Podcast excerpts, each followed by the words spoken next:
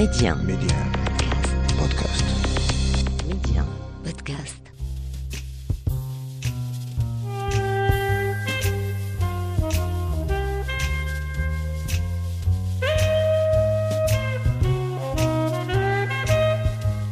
À travers une série d'interviews exclusives, Rencontre avec est un carrefour de dialogue avec des faiseurs, des personnes uniquement habitées par des valeurs comme le savoir-faire, le savoir-être ou encore le mieux vivre ensemble. Une signature propre à chacun d'entre eux.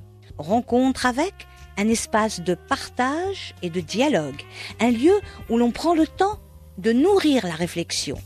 Un peu comme si on voulait faire nôtre la maxime du philosophe grec Socrate qui disait Disposer de temps est la plus précieuse de toutes les richesses du monde. Et dans le tumulte de la vie quotidienne, ah, que cette pause fait du bien. Je suis Saïda Mousdak et je vous invite à écouter ce que d'autres ont à nous dire.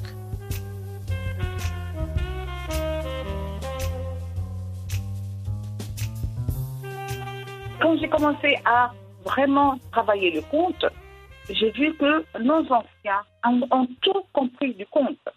Parce que le conte, c'est ça. C'est justement croire tout ce qu'on va vous raconter. C'est tout ce qui est incroyable. Va avoir lieu là, dans cette parenthèse entre le Kanye Makan ou Skating Chat, la qui marque la fin. Cette ouverture, elle, elle installe déjà dans la tête de celui qui va écouter une disponibilité. Une disponibilité pour tout prendre. On ne s'adresse pas à la tête, on s'adresse au sens, on s'adresse au cœur. Et le cœur peut tout comprendre à partir du moment où on l'entraîne vers quelque chose qui va le nourrir, qui va le faire rêver, qui va lui permettre de créer, qui va l'entraîner vers un autre monde. Cette formule euh, ancienne, ancestrale, elle est vraiment la quintessence de ce que c'est que le conte.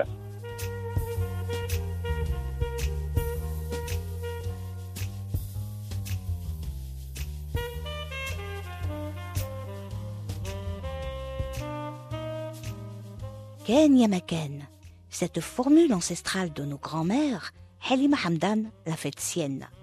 Elle est tour à tour et en même temps écrivaine et une formidable conteuse, puisqu'il s'agit à chaque fois de raconter une histoire. De la Réunion à la Bretagne, en France, du Maroc à la Roumanie, du Mali au Burkina Faso, partout où elle passe, ses contes laissent une trace, puisqu'ils parlent au cœur de chacun. De la France où elle vit depuis quelques années, du Maroc où elle est née, Halima Hamdan préserve farouchement une tradition de notre patrimoine oral, celui du conte, art oral par excellence, comme on le racontait dans toutes les familles autrefois.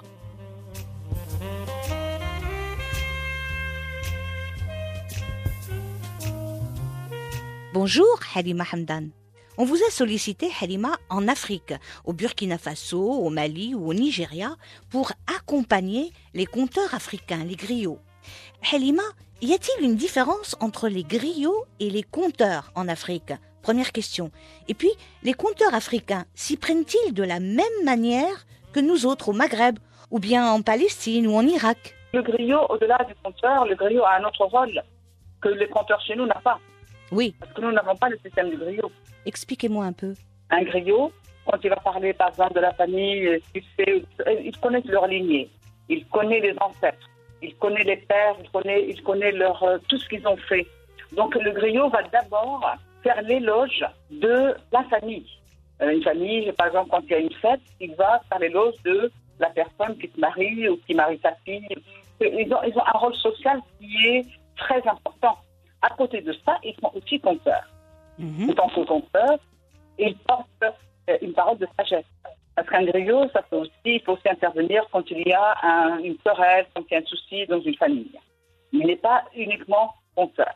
Alors que nous, euh, vous savez que pour nous, euh, conter, c'est raconter d'abord, faire raconter des histoires, avec bien sûr le comme on dit, la morale, même si moi, je n'aime pas du tout euh, dire que je raconte des contes avec une morale. Pour moi, un conte a plusieurs ouvertures et il s'adresse au cœur. Chacun prend dans le conte ce qui lui convient.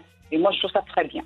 Halima, racontez-moi la fameuse formule de votre grand-mère pour débuter un conte. كان يا ما كان حتى كان حتى كان الحبق والسوسان في كل مكان حتى كان نعمة يخيط الكتان وحتى كان سحاف نقز الحيطان وحتى كان طرش يجيب اخبار من كان من كان اللي كان تحت الندى كان كيسمعوا Il était une fois, il y avait, il y avait partout à la fois des histoires basiques. Et les histoires datent du temps où l'aveugle faisait de la couture. Et l'histoire date du temps où celui qui n'avait pas de jambes sautait par-dessus les haies. Et cette histoire date du temps où le sourd attrapait les histoires les plus lointaines parce que lui, quand la rose est tombée, il pouvait l'entendre. Moi, quand ma grand-mère faisait cette ouverture, enfant, ben, ça m'empêchait d'écouter toute l'histoire. Parce que ça m'entraînait déjà vers quelque chose de magnifique, parce que je me disais, mais comment est-ce possible?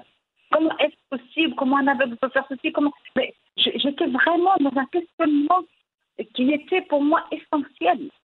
Et quand j'ai commencé à vraiment travailler le conte, j'ai vu que nos anciens ont, ont, tout compris du conte. Parce que le conte, c'est ça. C'est justement croire tout ce qu'on va vous raconter.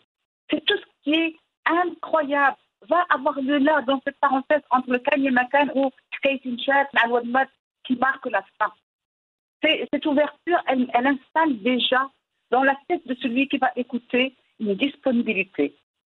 Une disponibilité pour tout prendre. Parce que ce n'est pas la tête. On ne s'adresse pas à la tête.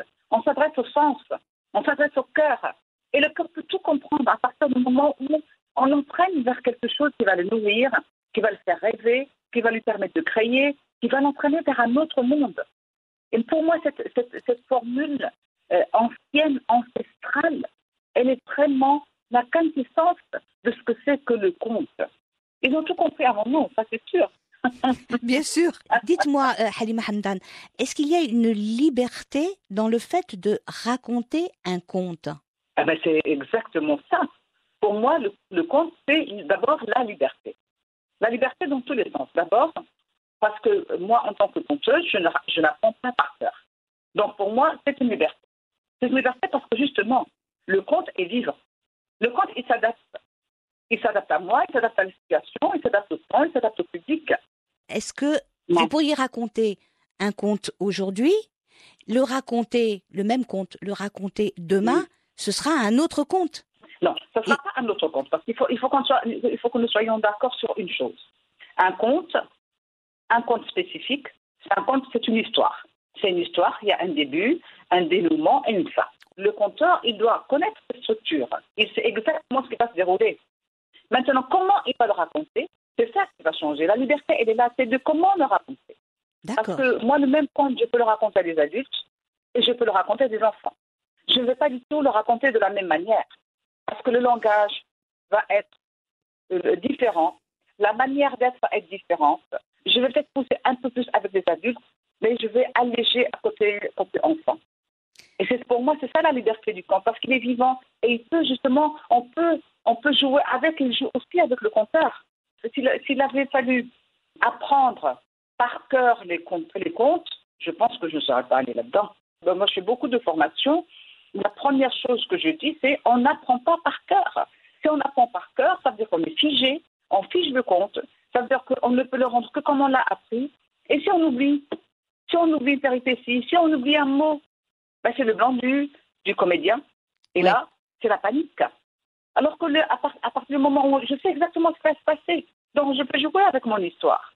Je peux introduire autre chose dans mon histoire, je peux faire une histoire à tiroir. Parler un tour du tien, ça me rappelle une autre histoire. Et partir sur cette autre histoire. Et revenir à mon histoire. Là, c'est ça la liberté. C'est une, une espèce de d'élasticité, de, de jeu aussi, de jeu, parce que nous sommes d'abord dans du plaisir quand nous sommes dans du conte. Bien sûr. Vous avez sûrement l'impression de d'être, euh, comme vous dites si bien, une passeuse de mémoire, avec la transmission oui. d'une tradition orale. Oui, exactement. Exactement. Je me dis passeuse parce que moi, je n'invente rien. Moi, je suis romancière, donc j'ai écrit des romans. Et là, dans les romans, bah, c'est mon univers, c'est le meilleur de femme, j'invente ce que je veux. -hmm. Sauf que pour, pour les contes, je ne pense que de ce qui a été raconté avant. Maintenant, euh, je fais ma propre euh, version du conte.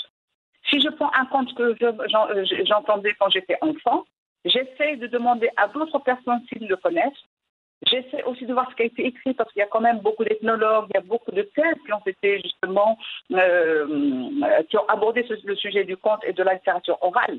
Donc, je lis énormément de choses et j'essaie d'avoir le maximum de renseignements sur un conte. Et après, je laisse mûrir.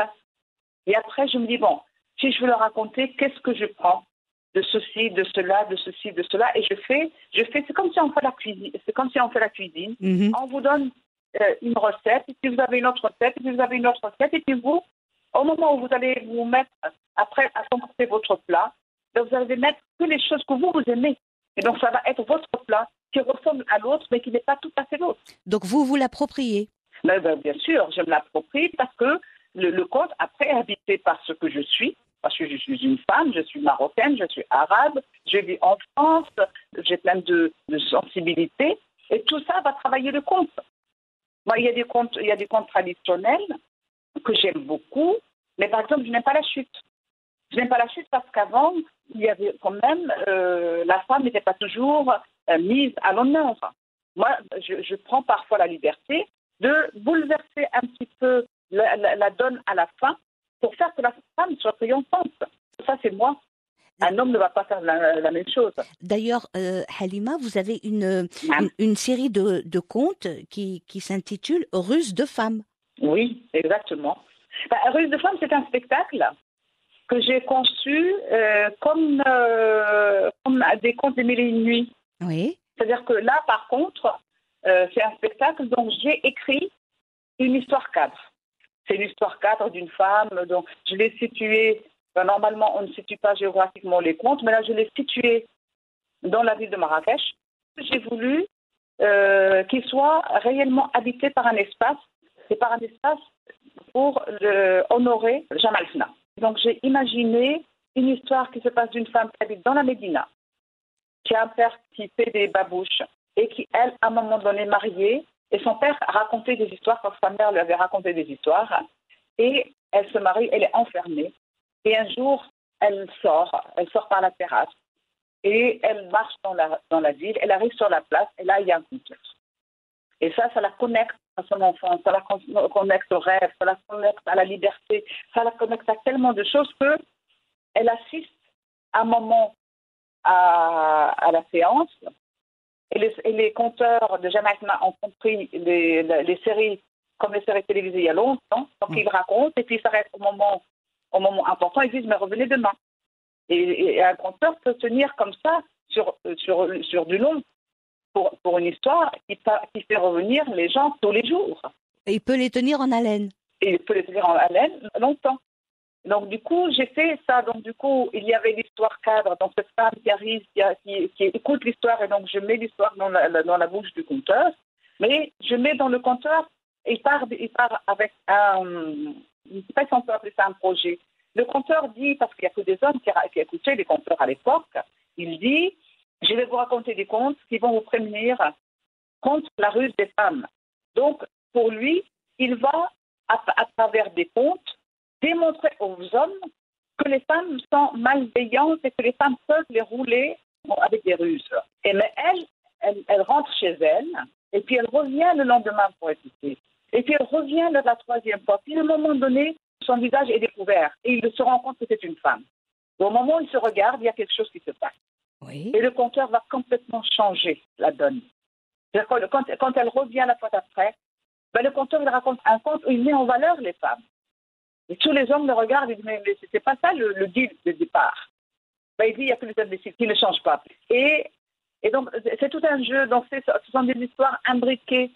Et moi, j'adore ça parce que euh, les gens partent avec son histoire, et puis avec l'histoire du conteur, et puis avec ce qui se passe. Et, les gens, après le spectacle, me disent toujours qu'ils ont senti l'odeur de la place Jamal Fna. C'est pour dire. Voilà, voilà. Les, les gens embarquent dans les histoires, ils se laissent mener. Bah oui, bah bien sûr, bah l'art du conteur, il est là. Et, et justement, euh, dans, dans cette euh, série euh, russe de femmes, vous racontez, je l'ai entendu, vous, vous racontez une, euh, euh, l'histoire d'une femme qui, euh, quel que soit ce qui arrive à, à son mari, dit euh, Oh chérie, c'est très bien ce que tu fais, tout va bien. oui, oui, oui, Voilà. Et, et, et ça, c'est merveilleux. Comment, comment vous le racontez Comment ça se, ça se termine Et comment ça laisse une ouverture possible, des ouvertures possibles Ça, c'est absolument délicieux.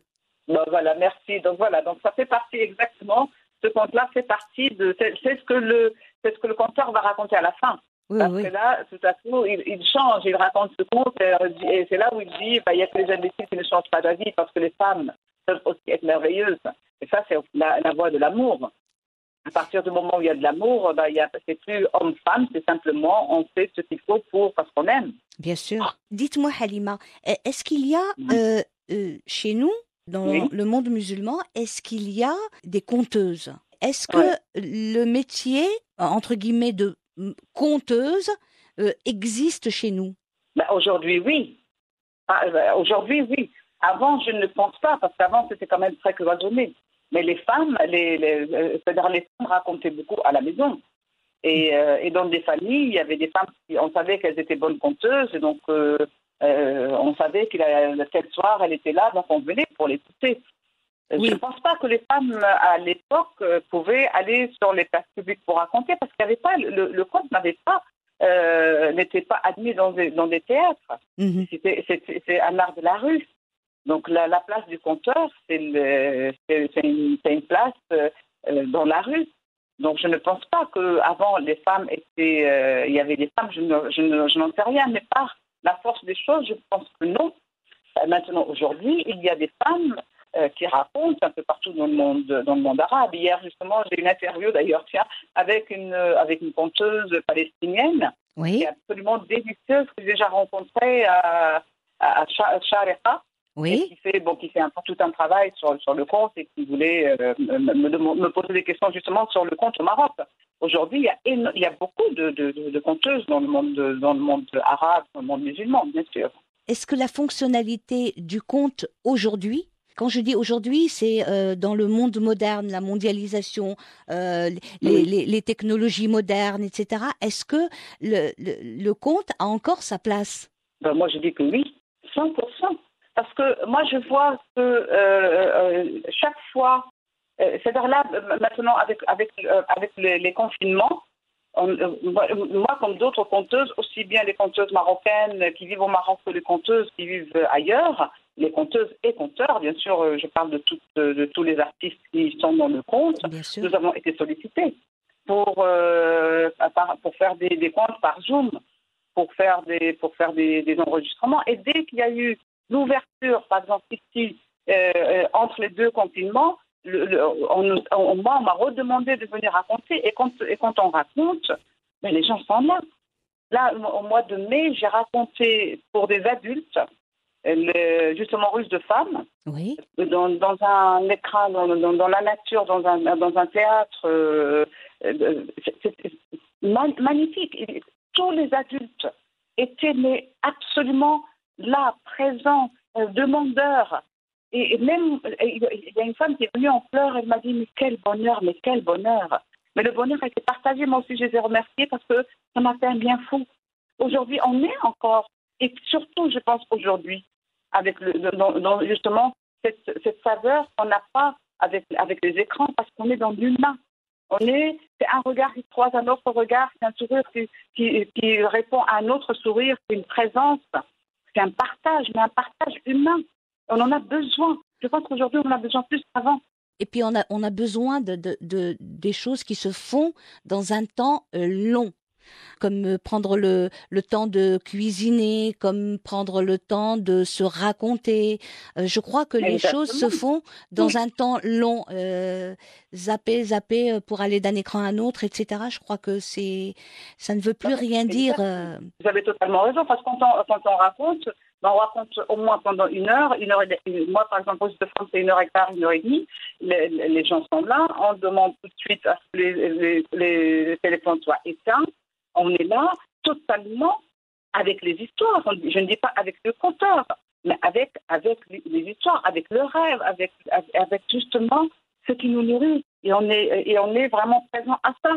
On est déconnecté de tous ces trucs qui nous euh, perturbent la vie toute, la journée. Donc c'est vraiment des petits moments de bonheur. Et, je pense que oui, on en a besoin et, et de longue vie au, au, au compte. Oui, oui, on en a de plus en plus besoin de faire des, Oui, oui. des pauses, des pauses comme ça dans la journée, des pauses longues dans la journée. Ah, ça c'est sûr. oui. Halima Hamdan, est-ce que vous croyez que les, les contes euh, voyagent?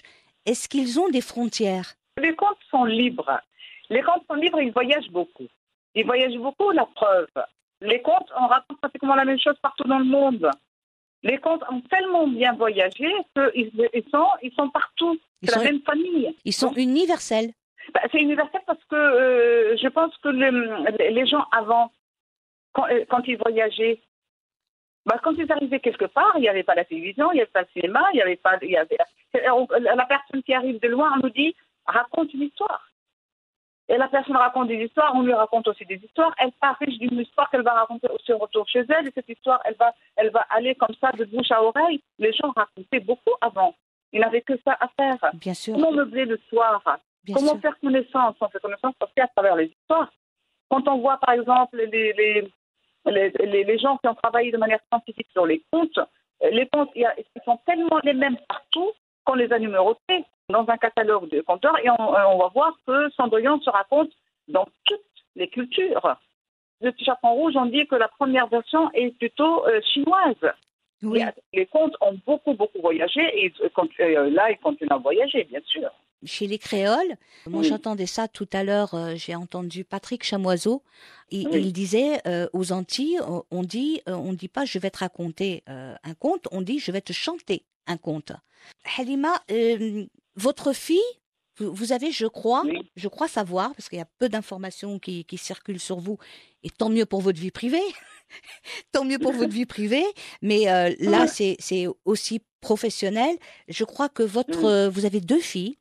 euh, Oui, et les deux sont dans les domaines artistiques. Euh, Il y en a une qui a choisi la peinture pour s'exprimer.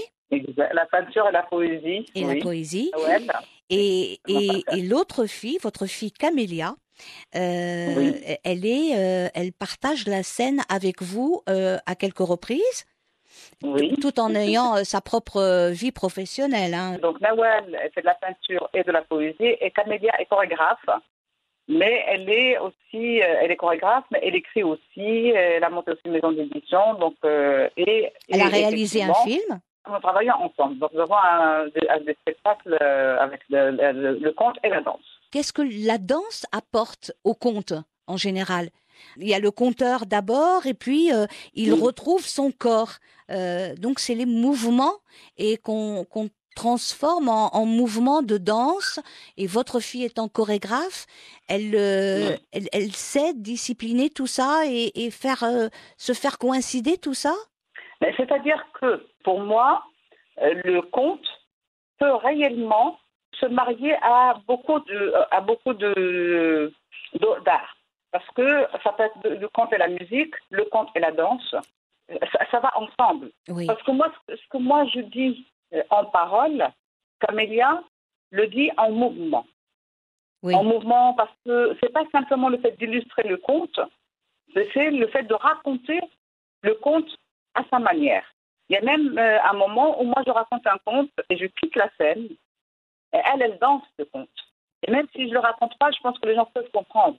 Parce que le- euh, c'est aussi toute une euh, euh, comment dire, pas, je n'oserais pas dire gymnastique, mais c'est tout un art de rentrer dans un rôle et d'aller chercher au fond justement de soi cette vibration, cette sensibilité qui fait que le, conte est sublimé par la danse, je trouve. et, et le conte peut se, se, se raconter euh, autrement. C'est-à-dire que, euh, par exemple, quelqu'un qui n'entend pas, euh, grâce à la danse, il, il peut euh, comprendre un conte.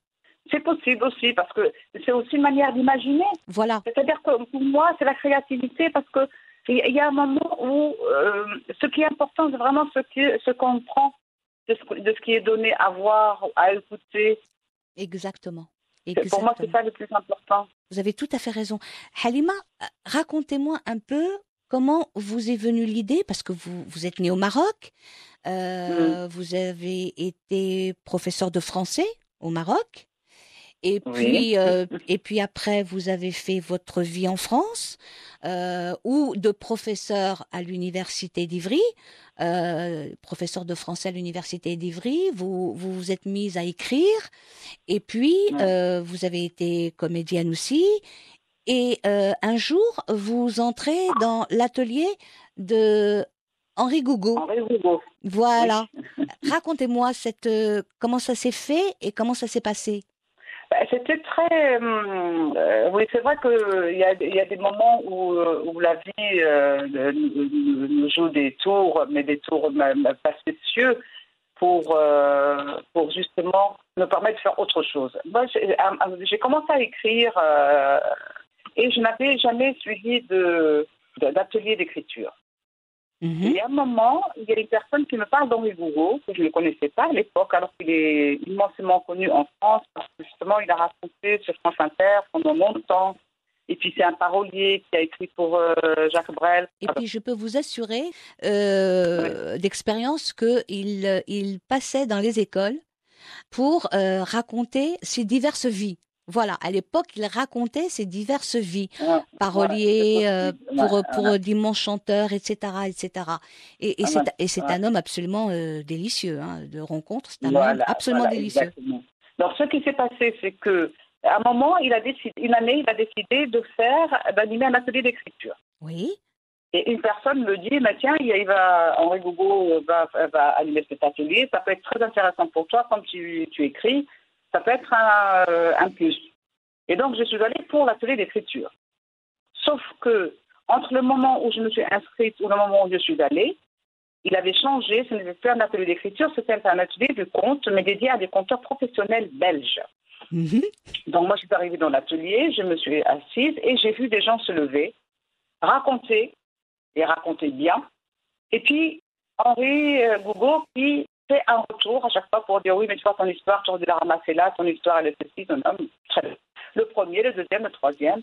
Euh, après, c'était pause déjeuner, on a déjeuné, on a repris la même chose, puis je suis rentrée chez moi.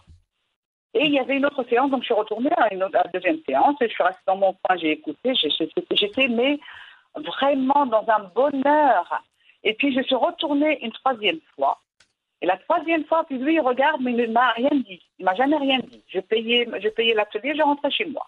La troisième fois, il me dit, mais vous, qu'est-ce que vous allez raconter? Et je dis, écoutez, moi, je ne raconte pas. Moi, je, moi, j'écris. Et il m'a dit, bah, justement, vous êtes venu pour un atelier d'écriture, il il y a eu un changement.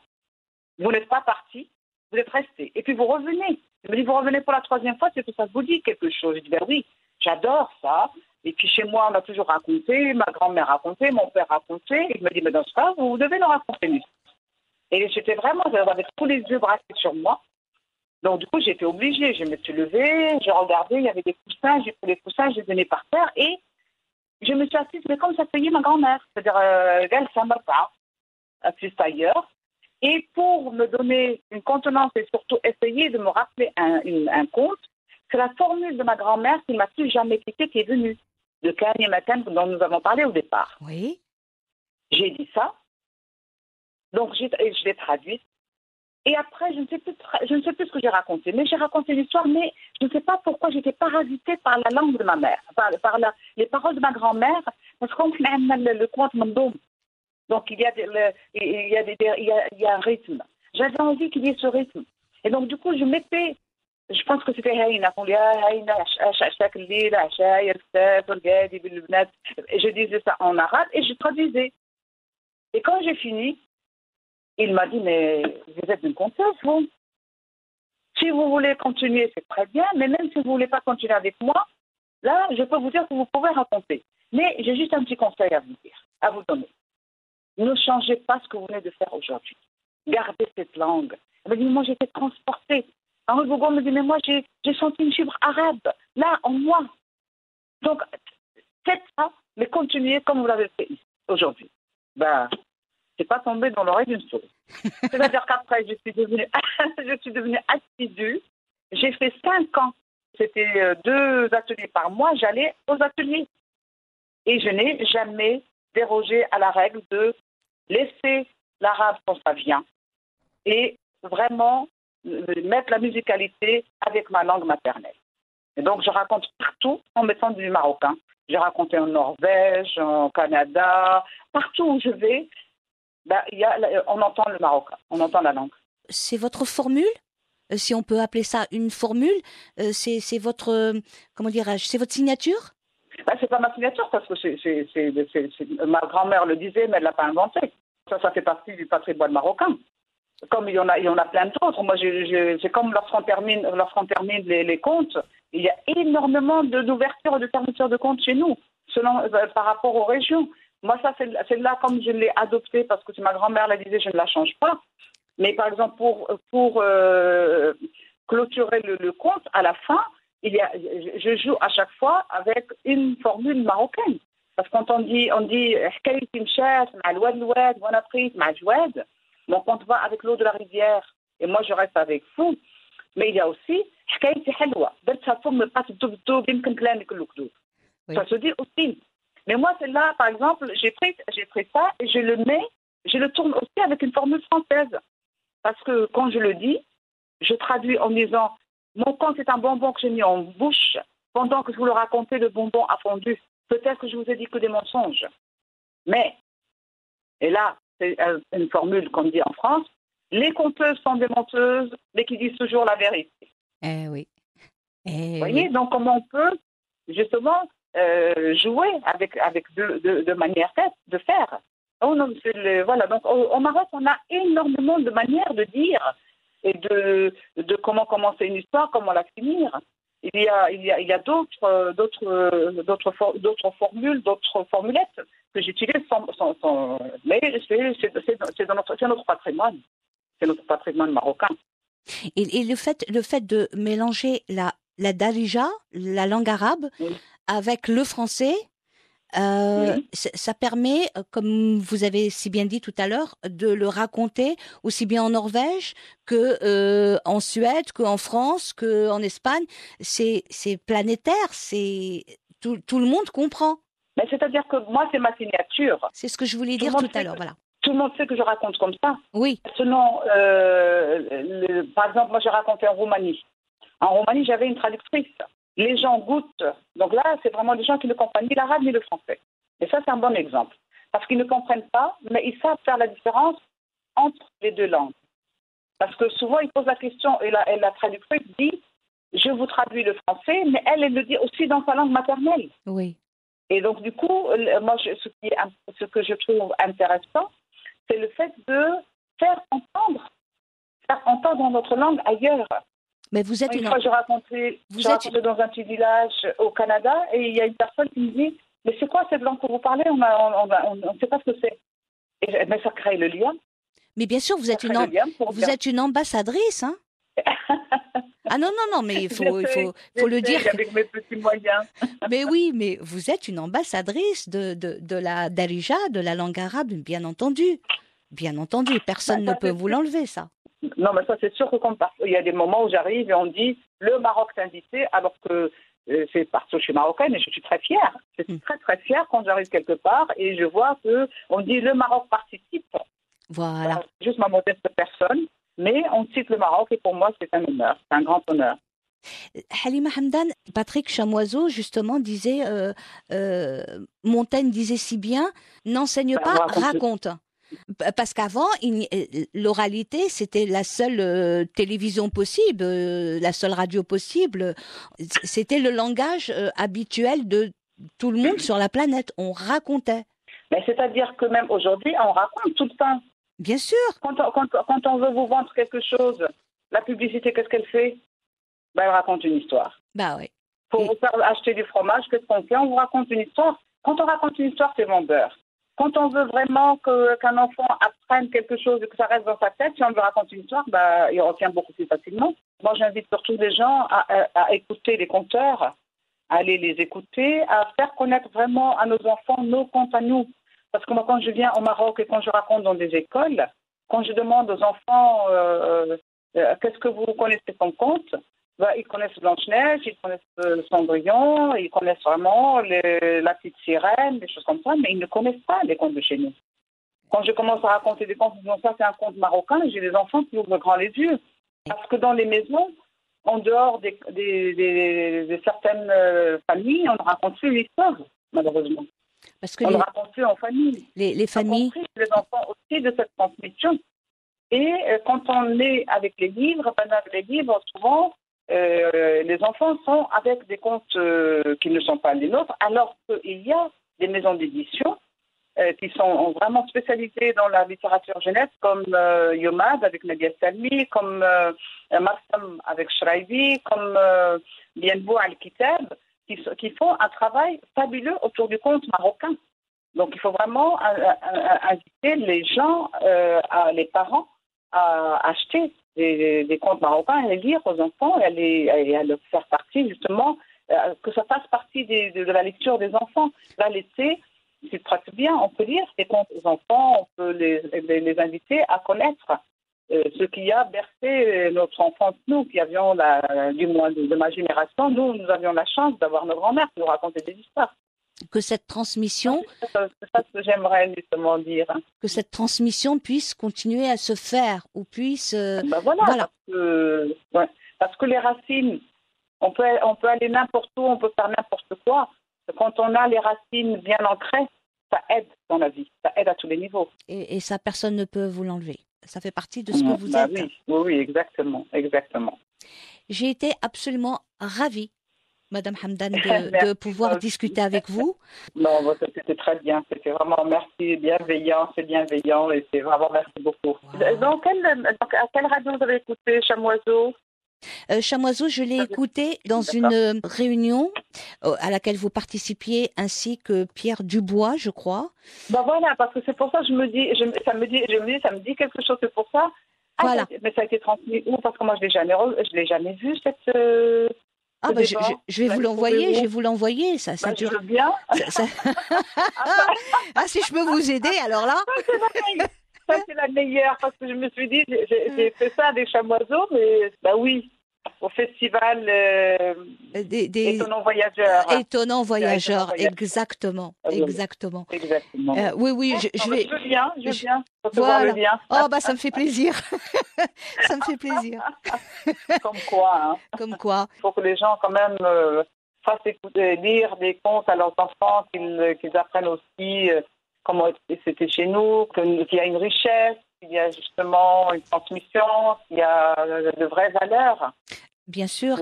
Et, et on a une vraie matière, c'est-à-dire que euh, le travail que vous avez fait de, euh, de collecter des informations, de collecter des, des lectures, euh, de collecter euh, t- toutes ces informations sur les comptes euh, qui, euh, qui se faisaient chez nous, euh, ce travail formidable, ben il y a des il y a des gens chargés de le faire et qui le font très bien et qui écrivent euh, ces comptes, des éditeurs qui les éditent. Donc le travail en majorité il est fait. Simplement, il faut oui, que oui, cette transmission Ouais. se, se fasse véritablement. Parce que ce sont nos racines. Merci Halima Hamdan. C'était un plaisir de vous recevoir.